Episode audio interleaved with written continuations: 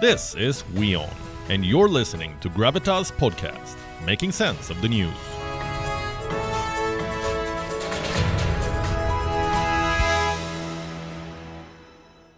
Enough of politics and conflict now. Let's talk about something simpler, like your phone charger.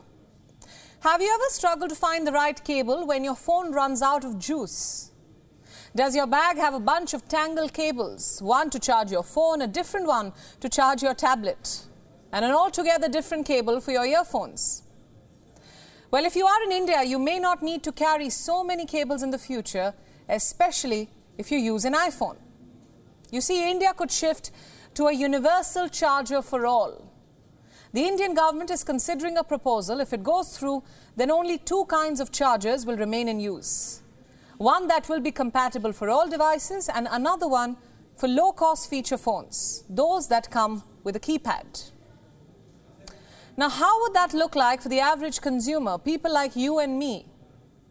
It means we'll be left with just this charger the USB Type C. It stands for Universal Serial Bus Type C. I'm not going to bore you with a technical definition of that, but just focus on one word universal. The USB Type C is an industry standard. Anyone has the option to use it. The Type C cable is common in Android phones. There is only one player, perhaps, who doesn't like the Type C. No prizes for guessing, it's Apple. It is the only major manufacturer that has not embraced the Type C. Apple has its own way to charge its phones and other devices. The company calls it the Lightning Charger. It works just like the Type C, but these cables are completely different from each other. You cannot use a Type C cable on an iPhone, a Lightning cable will not work on an Android. But now, if the Indian government gets its way, you'll only need one charger in your bag the Type C. A task force has been set up. The government is holding wide ranging consultations. There seems to be a broad consensus for a universal charger. India won't be the first one to do this. Recently, the European Union announced a universal charger mandate. In 2024, all devices there will ship with a Type C port. You must have figured that Apple is a clear loser here. Initially, the company tried to push back. When European lawmakers were discussing the idea, Apple wrote to them. It argued that a universal charger will stifle innovation.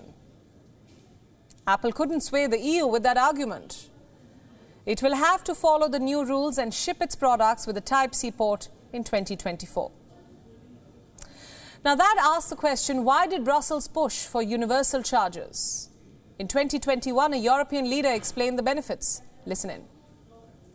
Euh, this approach alone will allow us to save 1,000 tons of electronic waste per year, 2,600 tons less of raw materials, and also because it is now an indicator that we must also look at, in any case, my portfolio. We make sure that we measure it now more and more. The impact on CO2 is a saving of 180,000 tons of equivalent CO2. Dans mon portefeuille, on fait en sorte qu'on le mesure maintenant. Now, let me explain. The EU rules are designed to reduce e waste. India's proposal seems to be targeted at e waste as well. Take a look at these numbers. In 2021, India generated 5 million tons of e waste. India is the third largest producer of e waste in the world, just behind China and the United States. And you don't really need numbers to understand how serious a problem this is, I'm sure. Many of you have drawers filled with a mess of old cables and chargers, perhaps a friend who is still hoarding old and obsolete gadgets. Maybe they don't know where to take them or how to dispose them of. There is good reason for that. More than 95% of e waste in India is handled by the informal sector. So, India is already staring at a huge mountain of e waste. How can we tackle this problem? Reducing the sheer number of chargers we use is a good starting point, an easy fix. However, it remains to be seen how India will approach this. Will New Delhi bring in a law to implement universal charges, or will it take another approach? We'll all have to wait and see what happens next.